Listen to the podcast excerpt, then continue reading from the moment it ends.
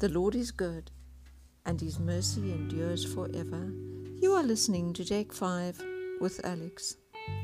I'm going to read to you Psalm 10, and Psalm 10 is entitled A Song of Confidence in God's Triumph over Evil. Why do you stand afar off, O Lord? Why do you hide in times of trouble? The wicked in his pride persecutes the poor. Let them be caught in the plots which they have devised. For the wicked boasts of his heart's desire. He blesses the greedy and renounces the Lord. The wicked in his proud countenance does not seek God. God is in none of his thoughts. His ways are always prospering. Your judgments are far above out of his sight. As for all his enemies, he sneers at them. He has said in his heart, I shall not be moved. I shall never be in adversity. His mouth is full of cursing and deceit and oppression. Under his tongue is trouble and iniquity. He sits in the lurking places of the villages.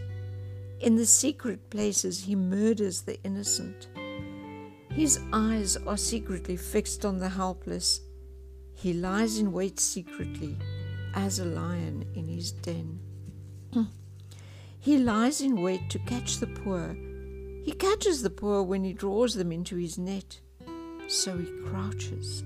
He lies low, low that the helpless may fall by his strength. He has said in his heart, God has forgotten. He hides his face. He will never see. Arise, O Lord. O God, lift up your hand. Do not forget the humble. Why do the wicked renounce God? He has said in his heart, You will not require an account. But you have seen, for you observe trouble and grief, to repay it by your hand. The helpless commits himself to you. You are the helper of the fatherless. Break the arm of the wicked and the evil man. Seek out his wickedness until you find none. The Lord is king for ever and ever. The nations have perished out of his land.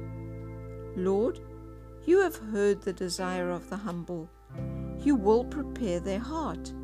You will cause your ear to hear to do justice to the fatherless and the oppressed, that the man of the earth may oppress no more.